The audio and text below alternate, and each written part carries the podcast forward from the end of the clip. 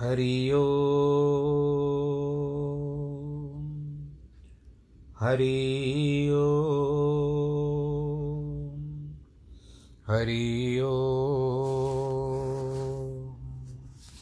गुरुर्ब्रह्मा गुरुर्विष्णु गुरुर्देवो महेश्वरः गुरुर्साक्षात्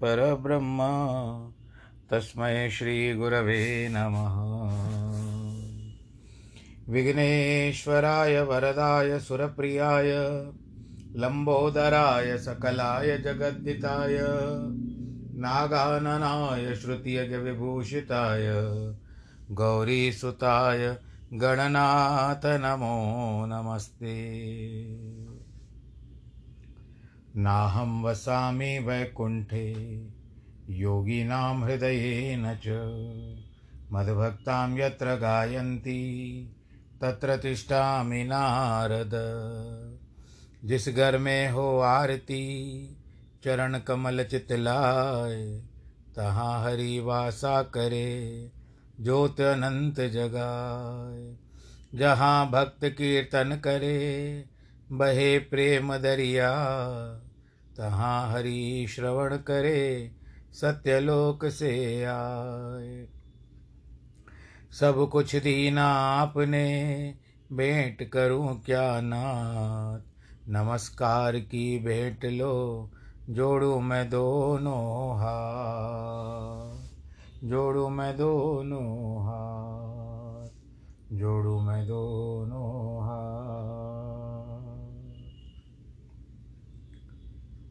शान्ताकारं भुजगशयनं, पद्मनाभं सुरेशं विश्वाधारं गगनसदृशं मेघवर्णं शुभाङ्गं लक्ष्मीकान्तं कमलनयनं योगिवृद्धानगम्यं वंदे विष्णुं भवभयहरं सर्वलोकैकनाथं मङ्गलं भगवान् विष्णु, मङ्गलं गरुडध्वज, मङ्गलं पुण्डरीकाक्ष मङ्गलायस्तनो हरि सर्वमङ्गलमाङ्गल्ये शिवे सर्वार्थसाधिके, शरण्ये त्र्यम्बके गौरी, नारायणी नमोऽस्तु ते, नारायणी नमोऽस्तु ते, नारायणी नमोऽस्तु ते।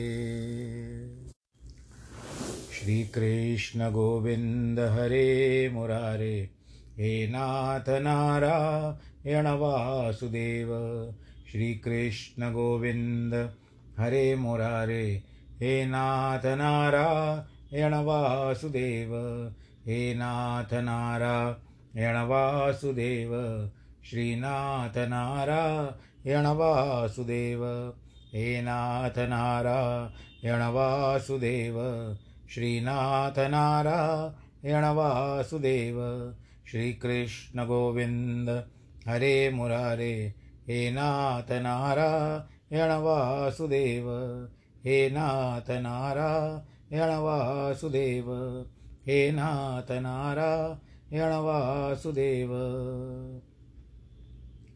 नारायणं नमस्कृत्यं नरं चैव नरोत्तमं देवीं सरस्वतीं व्यास ततो जयमुदीरये कृष्णाय वासुदेवाय हरये परमात्मने। प्रणतक्लेशनाशाय गोविन्दाय नमो नमः। सच्चिदानन्दरूपाय विश्वोत्पत्त्यादिहेतवे तापत्रयविनाशाय श्रीकृष्णाय वयं नुमः। यं प्रव्रजन्तमनुपे तमपेतकृत्यं द्वैपायनो विरह कातर आजु आवह। पुत्रेति तन्मयतया तर्वो विनेदोस्तं सर्वभूतहृदयं मुनिमानतोऽस्मि मुनिमानतोऽस्मि मुनिमानतोऽस्मि। बोलो श्री कन्हैया, लाल की जय।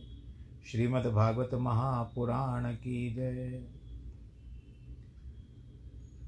भगवान श्री कृष्ण चंद्र जी के चरण कमलों में पावन चरण, अभी भी और भी पावन चरण कमलों में प्रणाम करते वो एक कथा के प्रसंग को आगे बढ़ाते हैं।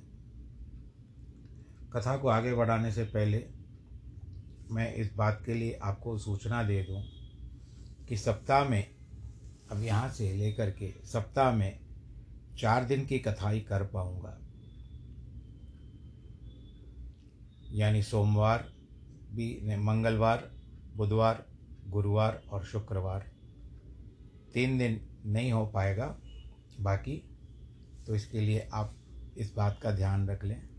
और आगे चल कर के फिर से फिर से जैसे, फिर से कुछ अच्छा हुआ, कुछ समय मिला तो उसके हिसाब से भी फिर मैं एक दिन मध्यान्ह, एक दिन छोड़ करके, एक दिन के अंतराल में फिर से कथा करूँगा। वस्तुतः इस समय यही है कि मंगलवार के दिन, बुधवार के दिन, गुरुवार और शुक्रवार, चार दिन की कथा करेंगे। तत्पश्चात देखेंगे जो प्रभु इच्छा। अब हम मूल प्रसंग की ओर चलते हैं। श्रीमद् भागवत का नवम स्कंद आपने आप सुन रहे हैं इस समय में। आपने उस दिन राजा पुरुर्वा की कथा सुनी और उर्वशी की कथा सुनी। देखिए, संसारिक बातें हैं। ये उन युगों की बात थी जब अप्सराएँ भी धरती पर आती थी। आज भी आती होगी, पता नहीं है। परंतु जो कलयुग है, इसमें केवल हम इन सब बातों का चिंतन छोड़ करके, ये हम उदाहरण लेकर के इन बातों का केवल चिंतन भाई हुआ होगा।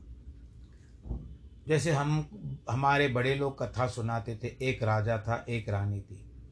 हमारे दादी नानी को ये पता नहीं होता था कि उस राजा का नाम क्या था, लेकिन कहते थे, एक राजा था, एक रानी थी। तो यहाँ पर ये जो वास्तविक है, श्रीमद् भागवत की जो है मूल रचना की है, ये वास्तविकता को दर्शाई गई है, और ये सब जो चरित्र हो चुके हैं उसमें। इसके लिए, और ऐसे रूप में लिखा है व्यास जी ने, इसका जो लिखा है चरित्र सारे लिखे हैं। सबके बारे में लिखा है, सर्ग, विसर्ग इत्यादि जो भी इस पुराण में आता है, दस प्रकार के लक्षणों से संपन्न है श्रीमद् भागवत। तो उनमें ये सारी बातें बताई गई है और वंशवाद कैसे होता है? आपने जो जो जो स्कंद, जो जो स्कंद सुना होगा अब तक। आप उसमें देखिए कि उसी के अनुरूप जो परिवार में वंश बढ़ता जाता है, बढ़ता जाता है, बढ़ता जाता है, वही है। तो अभी तक आपने सूर्यवंश की बातें सुनी, सूर्यवंश के राजाओं की कथा सुनी अभी चंद्रवंश की कथा चल रही है। अब सुखदेव जी महाराज कहते परीक्षित, अब उर्वशी के गर्भ से अभी भी कथा चल रही है। पुरुर्वा के छह पुत्र हुए। आयु, श्रुतायु, सत्यायु, रय, विजय और जय। इन सब का फिर वंश चला। इस वंश में आगे चलकर कुशाम्बू की उत्पत्ति हुई। कुशाम्बू के गादी नामक नरे राजा हुए, जो राजा बने। गादी की कन्या का नाम सत्यवती था। ऋचिक ने उनकी याचना की, परंतु गादी ने सोचा कि वर तो पुत्र, पुत्री के अनुरूप होना चाहिए। इसीलिए उन्होंने ऋचिक से कहा, ऐसे हज़ार घोड़े लाओ, जिनका एक एक कान काला हो। तब तुम अपने लड़की दे देंगे। ऋचिक वरुण के पास गए, वहाँ से घोड़े ले आए, लाकर गादी को दिए, फिर सत्यवती से ब्याह कर लिया। ऋचि की पत्नी और सास दोनों के मन में संतान की कामना थी। इसीलिए उन्होंने चरु पकाया। देखो, पहले लोग रसायन विद्या में निपुण थे। ये आज फिर से मैं दोहरा रहा हूँ। यह प्रक्रिया उनके ध्यान में रहती थी कि किस चरु से ब्राह्मण बेटा होगा और क्या किससे क्षत्रिय बेटा होगा। तो इस तरह से परीक्षित ऋषि के द्वारा सत्यवती के गर्भ से जन्म जमदग्नि ऋषि पैदा हुए। सत्यवती कौशिकी नदी हो गई। जमदग्नि विवाह का, विवाह रेणुका से हुआ। रेणुका के कई पुत्र हुए। उनमें सबसे छोटे बेटे जो थे, वो परशुराम जी थे। उनको वासुदेव जी का अंश कहते हैं, यानी भगवान के दस अवतारों में माना जाता है। उन्होंने इक्कीस बार पृथ्वी को निक्षत्रिय कर दिया था। अब क्षत्रिय और ब्राह्मण दोनों मिलकर धर्म की रक्षा करते हैं। तब धर्म की रक्षा होती है। न ब्राह्म क्षत्र मृदो नवती नाक्षत्रम ब्रह्म वर्धते। ब्राह्मण के बिना क्षत्रिय की वृद्धि नहीं होती और क्षत्रिय के बिना ब्राह्मण की वृद्धि नहीं होती। अब एक दूसरे के साथ अन्याय करने लगते हैं, तब उनमें संघर्ष होता है। संघर्ष होने से धर्म की हानि होती है। अब राजा के पूछने पर सुखदेव जी महाराज ने बताया कि हय हय अधिपति, हयों का अधिपति तथा कार्तवीर अर्जुन। उसने दत्तात्रेय जी को प्रसन्न किया था। बड़ा भारी यश था उनका। उसमें अणिमादी शक्तियाँ थी। एक बार वह रीवा नदी के पास क्रीड़ा कर रहा था। रीवा नदी आती है मध्य प्रदेश में। देखो कोई कोई नर्मदा और रेवा इन दोनों को पर्यायवाची शब्द मानते हैं और कहते हैं कि जो नर्मदा है, वही रेवा है। कोई कोई कहते हैं कि रेवा नमक की, नदी रीवा के पास, नर्मदा के पास आप मिलती है तो ये अपनी अपनी बातें हैं, परंतु रेवा नदी वहाँ पर है। अब आप सत्यनारायण की भी कथा करते हैं तीसरी स्कंद पुराणे रेवा खंडे। आप लोग पढ़ते होंगे, कई लोग सत्यनारायण की कथा का जब अंतिम अध्याय का अंतिम पंक्ति बोली जाती है कि सत्यनारायण का यहाँ अमुश अमुक अध्याय खत्म हुआ तो इति श्री सत्यनारायण का कथा का जो रेवा पद्म स्कंद पुराण स्कंद पुराण से ली गई है सत्यनारायण कथा, और यहाँ पर रेवा खंड भी, क्योंकि वहाँ मान्यता मिली है। तो कार्तवीर्य ने अपनी सहस्त्र भुजाओं से नदी के प्रवाह को रोक दिया। वहाँ रावण पुत्र पूजा पत्री करने के लिए आया था। उसने जो सामग्री फैलाई थी, वह सब बह गई। इस पर रावण को क्रोध आ गया और वह कार्तवीर अर्जुन के पास आया। कार्तवीर अर्जुन ने रावण को पकड़ लिया, अपने घर ले जा कर के बंद कर दिया। कुछ समय के बाद अवज्ञापूर्वक छोड़ दिया। ठीक है, जाओ। एक दिन कार्तवीर अपने सैनिकों के साथ जमदग्नि ऋषि के आश्रम में पहुँच गए। जमदग्नि ऋषि के पास कामधेनु थी। जिसके प्रताप से उन्होंने कार्तवीर का खूब सादर सत्कार किया, उसको खिलाया, पिलाया। यहाँ देखो कि राजा या मंत्री लोग आए, प्रणाम करें, दर्शन करें और चले जाएँ। यह तो बहुत ठीक है। लेकिन जब उसका सागर, बहुत सागर सत्कार किया जाता है तभी अपने को महत्वपूर्ण मानने लगते हैं और समझते हैं कि हम तो साधु महात्माओं से भी बड़े हैं। यही मनोदशा कार्तवीर की हुई। उसने सोचा कि साधु होकर मेरी इतनी बड़ी सेना का आतिथ्य कर रहा है। कहाँ से इसके पास ताकत आई? ये सब काम देनु का काम देनु गऊ का फल है। इसीलिए क्यों ना हम इसको छीन लें? उसने सेना को हुक्म दिया कि काम देनु को छीन कर ले चलो। तब काम देनु को बलात् महिष्मति ले गए। इधर जब परशुराम जी आश्रम में आए, उनके कार्तवीर की दुष्टता का समाचार ज्ञात हुआ, उन्होंने अपना फरसा उठाया। अकेले ही महिष्मति पहुंचकर कार्तवीर की सत्रह अक्षौणी सेना का काट कर को काट कर नदी में बहा दिया। जब कार्तवीर उस सामने आया तो परशुराम जी उसके हाथ भी काटने लगे। अंत में उसका सिर नष्ट कर दिया। अब तो कार्तवीर के बेटे भाग गए। परशुराम जी कामधेनु को अपने आश्रम में ले आए। अपने पिता जमदग्नि को सब हाल बताया, परंतु जमदग्नि उसका कोई अच्छा प्रभाव नहीं पड़ा। देखो कभी कभी ऋषि लोग भी भगवान के काम में दोष निकालने लगते हैं। लेकिन दोष निकालने का कोई भी हो, उसका अनिष्ट होता है। क्योंकि भगवान जो करते हैं, वह बिल्कुल ठीक करते हैं। परशुराम जी ने सहस्त्रबाहु कार्तवीर अर्जुन को मारकर बिल्कुल उचित किया था।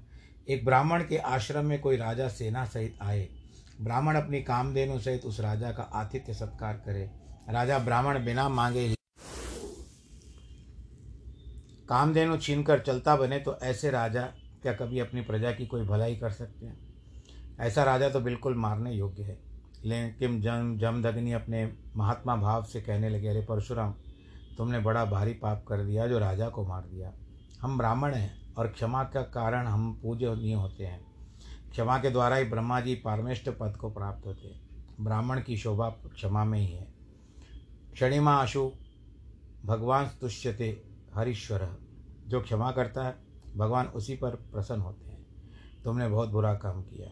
राजा का व्रत ब्राह्मण हत्या से भी बढ़कर है, इसलिए जाओ और भगवत स्मरण पूर्वक तीर्थों का भ्रमण करते हुए अपने पापों का प्रायश्चित करो। ये जमदग्नि अपने पुत्र परशुराम को बता रहे सुखदेव जी महाराज कहते हैं कि ये परीक्षित, पिता जमदग्नि की आज्ञा से परशुराम जी प्रायश्चित करने चले गए। संवत्सर पर्यंत, यानी एक साल तक, तीर्थाटन करे, फिर करके, फिर वापस लौट करके आए। देखो, जमदग्नि ने परशुराम को तो क्षमा का उपदेश दिया, लेकिन स्वयं उनके अंदर कितनी क्षमा है, उसकी परीक्षा का अवसर आ गया। उनकी पत्नी रेणुका गंगा जी में जल भरने के लिए गई। वहाँ चित्ररथ नामक गंधर्व को देख करके उसके मन में उसके प्रति थोड़ा सा वासना का उदय हो गया। उसको देर तक देखती रही। जब रेणु घर आई, तब जमदग्नि को पता चल गया। वो बहुत नाराज़ हुए। बेटों को बुला करके कहते कि इसको मार दो। दूसरे पुत्रों ने मारना स्वीकार नहीं किया। लेकिन परशुराम ने कहा, आपने एक दुष्ट क्षत्रियो को मारने के लिए तो बहुत बुरा बताया था। लेकिन मैं आपकी आज्ञा से अपनी माँ को ही मार डालता हूँ। जमदग्नि बोले, तुम्हारे भाइयों ने बात नहीं मानी है, इसके लिए इनको भी मार दो। परशुराम जी ने अपनी माता और भाइयों को मार दिया। अब जमदग्नि जब प्रसन्न हुए, बोले, पुत्र वर्ष, परशुराम, वरदान मांगो। परशुराम ने कहा, सब ज़िंदा हो जाए, मैंने इनको मारा है, ये इनको याद न रहे। इस प्रकार परशुराम जी ने अपनी बुद्धि से जमदग्नि के क्रोध को निष्फल कर दिया। वे सब जीवित हो उठे। परशुराम जी ने जानबूझकर ही ऐसा किया था, क्योंकि उनको अपने पिता की शक्ति का पता था कि मेरे पिता इतना सब कुछ कर सकते हैं। एक बार परशुराम जी अपने भाइयों के साथ कहीं वन में चले गए। राजा कार्तवीर के बचे हुए बेटे आश्रम में आ गए। उन्होंने देखा जमदग्नि समाधि में बैठे हुए हैं। उनको मालूम था कि ये वही जमदग्नि हैं, जिन्होंने उनके पिता सहस्त्रबाहु कार्तवीर अर्जुन का वध करने पर परशुराम जी को बहुत फटकारा था। फिर भी उन पापियों को उन्होंने उनको मार दिया और उसका सिर काट कर ले गए। रेणुका हाथ जोड़ती रही। उन्होंने छाती पीट पीट कर चिल्लाना आरंभ किया। उस समय परशुराम जी आश्रम में लौट रहे थे। इसीलिए उसको दूर से ही माता का करुण क्रंदन सुनाई दिया। परशुराम जी जल्दी से आश्रम में पहुँचते हैं तो देखते हैं भारी क्रोध आ गया। उन्होंने कहा कि संपूर्ण क्षत्रियों का संहार कर दूँगा। यहाँ देखो ऋचिक द्वारा चरु के पर्यंत परिवर्तन का प्रमाण। ब्राह्मणत्व हो तो जमदग्नि में आ गया। और पौत्र परशुराम क्षत्रियत्व हो गया। ये परशुराम है भगवान आवेश अवतार। आवेश अवतार के अतिरिक्त भी और कई अवतार होते हैं, जैसे अंशावतार, कलावतार, स्फूर्ति अवतार, वैभव अवतार, प्राभव अवतार और अर्चावतार आदि। क्योंकि इनके पिता को मार दिया था। जमदग्नि को मार दिया था। अब परशुराम जी महेशमती पहुँचे। उन्होंने वहाँ सहस्त्रबाहु के पुत्रों को मार मार कर उनके सिरों को पहाड़ खड़े कर दिए। इतना नहीं, उन्होंने अपने प्रतिज्ञा के अनुसार पृथ्वी को क्षत्रिय रहित कर लिया। कहते हैं, परशुराम जी की माता इक्कीस बार छाती पीटी थी, इसीलिए उन्होंने इक्कीस बार है है वंशी क्षत्रियों का वध किया। इसके बाद उन्होंने पिता के सिर का संघान, संधान करके यज्ञ किया। चार दिशाओं के यज्ञ होता अधर्वयु आदि को दान कर दी। फिर वे सरस्वती नदी में अवव्रत स्नान करके समस्त पापों से मुक्त हो गए जमदग्नि का शरीर सप्तऋषियों में एक होकर चला गया। आगामी मनवंतर में परशुराम जी भी एक सप्तऋषि होंगे और वेद का प्रवर्तन करेंगे। वे महेंद्र पर्वत पर रहते हैं और आज भी उनके चरित्र का गान होता रहता है। इस प्रकार भगवान ने भृगुवंश में अवतार लेकर पृथ्वी का भार दूर किया था। बोलो, परशुराम, भगवान की जय। इधर गादी के पुत्र विश्वामित्र हुए, जो अपना क्षत्रियत्व छोड़कर ब्रह्म तेज को प्राप्त हुए। पुराणों में इनकी बड़ी विचित्र विचित्र कथाएँ हैं। इनके सौ पुत्र थे, फिर भी इन्होंने शुनशेव को पुत्र मान लिया और अपने पुत्रों से बोले कि तुम लोग इसे अपने सबसे बड़ा भाई मानो। परंतु सबने उनकी बात नहीं मानी। जिन पुत्रों ने नहीं मानी, उनको उन्होंने अपने वंश से निकाल दिया और श्राप दे दिया कि मलेच्छा भवत। शेष पचास पुत्रों ने शुनशेव को अपना ज्येष्ठ भ्राता माना और उनको विश्वामित्र के जी द्वारा बड़ा आशीर्वाद प्राप्त हुआ। आगे कथा क्या बताते हैं कि श्री सुखदेव जी आगे वर्णन करते हैं कि पुरुर्वा के एक पुत्र आयु थे, उनके पाँच पुत्र हुए, नहुष, क्षत्रव्रत रंभ रज़ी और अनेना। क्षत्रव्रत सुहोत्र हुए। सुहोत्र के तीन पुत्र, काश्य, कुश और गत्सन ग्रस्मत ग्रस्मत का पुत्र था शुनक, इसी वंश में ऋग्वेदी मुनिवर शौनक जी हुए। आप लोग सुनते हो ना सत्यनारायण की कथा, जब एक बार अट्ठासी, शौनक आदि अट्ठासी हज़ार तो यही वही शौनक जी हैं। ऋग्वेदी है। काश्यप, काश्य का पुत्र काशी काशी का राष्ट्र राष्ट्र का दीर्घतमा और दीर्घतमा के धनवंतरी। यही आयुर्वेद के प्रवर्तक है। ये यज्ञ भाग के भोक्ता और भगवान के वासुदेव के अंश हैं। उनसे आगे की पीढ़ियों में देवोदास उत्पन्न हुए। उनको अलर्क आदि पुत्र हुए। अलर्क ने बहुत वर्षों तक पृथ्वी का उपभोग किया। अलर्क से संतति हुई। और संतति से सुनीत, आगे भी ये वंश बढ़ता गया। सबके सब क्षत्रपद के वंश में काशी से उत्पन्न नरपति हुए। रंभ के पुत्र नाम था रबस उसके गंभीर गंभीर से अक्रिय अक्रिय की पत्नी से ब्राह्मण वंश चला। इस तरह से अनेना का पुत्र शुचि शुचि त्रिकूट इत्यादि परीक्षित आयुपुत्र और राज़ी, रज़ी नामक राजा के पाँच सौ पुत्र हुए। अत्यंत तेजस्वी थे। देवताओं ने प्रार्थना की कि आप हमारी सहायता कीजिए। इस पर वे स्वर्ग गए। वहाँ जाकर देवताओं, देवतियों को पराजित करके इन्होंने इंद्र की सहायता की। इंद्र ने राजा को अपने रक्षक रूप में वहीं रख लिया। उन्हें राजा बना दिया। स्वयं उनके सेवक बन गए। जब रज़ी की मृत्यु हो गई, तब उनके पुत्रों ने कहा, हमारे पिता तो राजा इंद्र थे। जब हम उनसे स्थान इंद्र बनेंगे स्थान पर इंद्र बनेंगे तो इंद्र को सबको नष्ट कर दिया। इंद्र ने सबको नष्ट कर दिया। सुखदेव जी महाराज कहते हैं कि नहुष के वंश का वर्णन प्रारंभ करते हैं, कहते हैं कि नहुष के यति, ययाति, संयाति, आयति, वियति और कृति ये छह पुत्र थे। पिता चाहते थे कि पुत्र यति को राज्य दें, परंतु उन्होंने राज्य नहीं लिया। इसका कारण है कि तत्परि नाम पवित राजा होने का परिणाम जानते थे। यत्र प्रविष्ट पुरुष आत्मान नाव बुद्ध्यते उनको यह ज्ञात था कि जब मनुष्य राजा के पद पर बैठना चाह जाता है तो अपने आप को राजा समझता है। परंतु मैं तो आत्मा हूँ। परमात्मा के साथ मेरा कुछ संबंध है। इस बात को भूल जाता है। जब नवुष इंद्र हुए, उन्होंने कहा, इंद्राणी के साथ सहवास करूँगा। इंद्राणी ने अपने गुरु बृहस्पति की शरण में जाकर प्रार्थना की, महाराज, मुझे बचाइए। बृहस्पति जी ने कहा नवुष से कहो कि पहले तुम ब्राह्मणों को शिविका, जो पालकी होती है, उस पर बैठ कर आओ, जो ब्राह्मण होए शिव, ब्राह्मण शिविका पर चढ़कर नवुष सर्प सर्प करने लगा। इसका अर्थ होता है, चलो चलो, इस पर अगस्त्य ने शाप दे दिया कि जा सर्प हो जा। नवुष अजगर हो गए। इसके बाद ययाति राजा बने। उन्होंने वृक्ष परवा और शुक्र दोनों की पुत्रियों के साथ विवाह किया। यहाँ जब परीक्षित ने यह प्रश्न किया कि शुक्राचार्य तो ब्राह्मण थे, ययाति क्षत्रिय थे, फिर उनकी कन्या से क्षत्रिय राज्य का प्रतिलोप कैसे हुआ? तब सुखदेव जी महाराज वर्णन करते हैं, राजन सुनो, एक दिन वृक्ष परवा की पुत्री शर्मिष्ठा अपने हज़ारों सखियों और शुक्राचार्य को पुत्री देवयानी के साथ। यानी ये ब्राह्मण पुत्री थी देवयानी और वो राजा की थी। शर्मिष्ठा राजा वृकपरवा की थी। शुक्राचार्य की पुत्री का नाम देवयानी थी। नगर के उद्यान में गई। वहाँ एक बड़ा सुंदर सरोवर था। उसके किनारे शर्मिष्ठा और उसकी सखियों ने अपने अपने वस्त्र उतार के रख दिए और वे जलाशय में प्रविष्ट होकर के विहार करने लगी। उसी समय शंकर महादेव जी पार्वती के साथ वृषभ पर चढ़ करके वहाँ से निकले। उनको देखकर सारी कन्याओं को लाज आ गई। वे दौड़कर अपने अपने कपड़े पहनने लगी। शीघ्रता से शर्मिष्ठा यह भूल गई कि उसने अनजाने में देवयानी के वस्त्र पहन लिए। देवयानी को ब्राह्मण कन्या होने का भी बड़ा भारी अभिमान था। देखो, जहाँ कोई त्रुटि होती है, वहाँ दिखावा ज़्यादा होता है।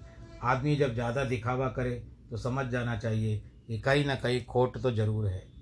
देवयानी का खोट यह था कि बृहस्पति के पुत्र कच्छ के प्रति जो शुक्र के शुक्राचार्य के पास पढ़ता था उस पर आसक्त हो गई थी। उसने प्रस्ताव दिया कि तुम सा, मेरे साथ विवाह कर लो। किंतु कच्छ ने यह कहकर के अस्वीकार कर दिया कि शुक्राचार्य मेरे गुरु के समान है पिता के समान है। तुम उनकी पुत्री हो इसलिए हम लोग भाई बहन हो सकते हैं। तो हमारे विवाह कैसे हो सकता है? देवयानी ने बहुत जिद की लेकिन कवच कच्छ ने नहीं सुनी। तब देवयानी ने श्राप दिया कि जाओ तुमने मेरे पिता की जो विद्या पढ़ी है वह लुप्त हो जाए। कच्छ ने भी गुस्से में आकर श्राप दे दिया कि जाओ कि तुम्हारा भी किसी ब्राह्मण के पुत्र के साथ ब्याह नहीं होगा। यही खोट देवयानी के अंदर। लेकिन वह अपने ब्राह्मण पने का ऐसा बनाव श्रृंगार करके रखती थी कि कोई उसको श्रेष्ठ ब्राह्मण ही समझे। जब राजकुमारी शर्मिष्ठा ने देवयानी के कपड़े पहन लिए तो देवयानी आग बबूला हो गई। बोली, अरे यह राजकुमारी तो मेरी दासी है। इसने बहुत अयोग्य काम किया है। यह तो कुतिया की तरह यज्ञ का भविष्य खा गई। हम ब्राह्मणों ने सृष्टि बनाई है अच्छा काम किया है, परमात्मा का दर्शन कराया है बड़े बड़े लोकनाथ उनके चरणों की धूल अपने सिर पर धारण करते हैं, यहाँ तक कि स्वयं भगवान भी उनकी वंदना करते हैं। इस प्रसंग में आगे बात रहती है कि ईश्वर ने सृष्टि में जो कुछ बनाया है, कहीं ना कहीं तो गुण ज़रूर है, उसकी मर्यादा है।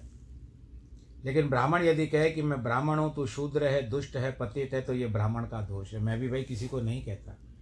देखो, ब्राह्मण का कर्तव्य है अपने कार्य में, अपना कार्य पूरा करे और वहाँ से चलता बने। आनंद के साथ रहे, क्योंकि यजमान से ही सब कुछ प्राप्त होता है। देवयानी ने कहा, ब्राह्मण भी हम रघुवंशी हैं, तू क्या समझती है हमको? तेरा पिता तो असुर है, फिर हमारा शिष्य है, हमारे कपड़े पहनती है। अब दोनों गुस्से में आ गई। तब देवयानी के शर्मिष्ठा ने क्या किया, उसको कुएँ में धकेल दिया, गिर गई। और उस समय उसने अभी वस्त्र भी नहीं पहने थे, देवयानी ने, और उसको क्रोध में धक्का दे करके चले गए सब लोग। चलो यहाँ से। अब यह अकेली पड़ी गई अब उसी समय ये विचार करने लगी देवयानी कुएँ में कि कोई मुझे बचाए। पर कौन बचाएगा? अभी तो कुएँ में पड़ी थी। उसी समय ययाति नामक राजा जो थे, जिसकी कथा चल रही है, वो वहाँ से गुजरे। उन्होंने कोलाहल सुना, कुछ आवाज़ सुनी, कुएँ से कोई स्त्री की आवाज़ आई तो उन्होंने झाँक करके देखा। तो उनको थोड़ा सी लाज आ गई कि स्त्री तो वस्त्रहीन है तो उन्होंने अपने कुछ वस्त्र उसको दे दिए कि जैसे वो अपने आप को ढांप ले, फिर उसको सहारा दे करके ऊपर उठाया। तो देवयानी कहती है कि देखो, संसार का जो नियम होता है, पति के रूप में आपने मुझे वस्त्रहीन देखा है, इसके लिए मैं आपसे ब्याह करना चाहती हूँ।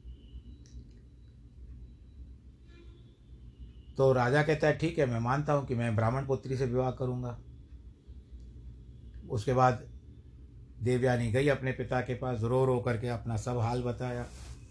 शुक्राचार्य ने कहा कि दो पैसे के लिए मैं क्यों अपनी ज़िंदगी को ख़राब करूँ? वो जाने लगा तो वृक्ष पर्वा आया, उन्होंने उनको मना लिया। अब यह क्या था कि ब्याह हुआ इनका। देवयानी का ब्याह जब हुआ तो उसने एक शर्त रखी कि शर्मिष्ठा जो है, राजा की पुत्री है मेरी दासी बन करके चलेगी। जब दासी बन करके मान लिया वृक्ष परवा ने कि ब्राह्मण का क्रोध न करना चाहिए, अपनी पुत्री को उसकी दासी बना करके भेज दिया। परंतु धीरे धीरे ययाति का ध्यान शर्मिष्ठा की ओर भी जाने लगा।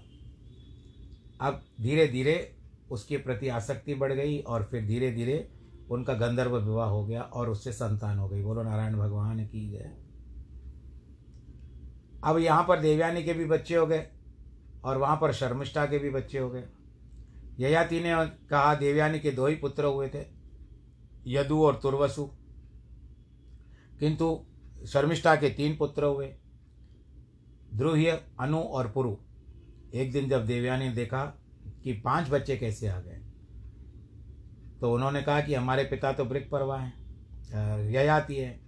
तब नाराज़ होकर के चली गई। ये अपने पत्नी को बनाने के लिए वापस आए। शुक्राचार्य ने उसको क्या कहते हैं कि वार्निंग दे करके छोड़ दी कि आगे से नहीं करना। लेकिन फिर भी वो नहीं मानता था। नाराज़ होकर के गई। तो आखिर में कहा कि तुम बूढ़े हो जाओ। शुक्राचार्य ने श्राप दे दिया। बुढ़ापन आ गया। कहते, मैंने अब तक अपना जो ग्रस्त जीवन पूरा बिताया नहीं है। तो कहती, अब तो मैंने शुक्राचार्य कहते हैं कि मैंने तुमको श्राप दे दिया है। अब यदि तुम्हारा कोई पुत्र तुमको अपनी जवानी देगा तो तुम उस समय भोग कर सकते हो। तो ये सभी पुत्रों के पास गया। यदु नामक जो आप सुनते हो, राजा यदु नामक जो पहला पुत्र था, देवयानी का, उसने जो पहले पहले बना, उसका राजा बनने का अधिकार था, लेकिन यदु को ययाति ने कहा तो किसी ने नहीं माना, लेकिन आखिरी का जो पुत्र था, पुरु ने उनको अपना, अपनी जवानी दे दी, तब भोगने लगा और राजगद्दी पर राजा पुरु को बिठाया। यदु को कहा कि तुम गद्दी पर कभी नहीं बैठोगे और इन्हीं यदु कुल के थे भगवान श्री कृष्ण। आगे कथा आएगी। और इस तरह से कहता है कि मैंने एक बकरे की तरह अपनी जो बक बकरी के पीछे पड़ता है और अपने जीवन को गंवाता है, मैंने भी इसी तरह से अपना जीवन बिता दिया। तुम दोनों के बीच में मेरा संसार जो था, वो ऐसे समाप्त हो गया। तब फिर वापस से अपने पुत्र पुरु को वापस उनकी जवानी दे दी और बुढ़ापे के बाद वो वन में चला गया और वहाँ पर उन्होंने अपने भगवान का ध्यान करते करते अपने प्राणों का त्याग कर दिया और इस तरह से विद्यदानोपि ना तृप्यतु सार्वभौम कदिंद्रिय। असल में इंद्रियाँ इतनी दुष्ट हैं, इनको चाहे कितना भी विषय भोग किया जाए, लेकिन इनकी तृप्ति नहीं होती। दुष्ट का स्वभाव यही है। दुष्ट का स्वभाव यही होता है और इंद्रियाँ उसको और दुष्ट बनाने के लिए प्रेरित करती है। इसके लिए आप अपने कर्मों को भगवान जी को अर्पण करें कि ना कुछ मेरा, ना कुछ तेरा। मंदिर है भगवान का, पानी उसका, भूमि उसी की। सब कुछ उसी महान का। साथ साथ कोरोना का ख्याल भी रखिए, तीसरी लहर आने वाली है। अब शुरू भी हो रही है, कहते हैं लोग तो आप हाथों को ज़रूर धोइए, मुँह सैनिटाइज ज़रूर कीजिए दूरी बना के रखिए तो तीसरी लहर निकल जाएगी, पता भी नहीं चलेगा किसी ने कहा। और आज जिनके जन्मदिन है अथवा वैवाहिक वर्षगांठ है, उन सबको बहुत बहुत बधाई। ईश्वर आप सबको सुरक्षित रखे खुशहाल रखे और आनंद के साथ रखे परिवार के साथ आप सदैव खुश और आनंद पूर्वक रहें। यही इस ब्राह्मण की प्रार्थना भगवान जी से है। जिन आ, सर्वे भवंतु सुखिना सर्वे संतु निरामया सर्वे भद्राणी पश्यंतु माँ कश्चित दुख भाग भवेद नमो नारायण।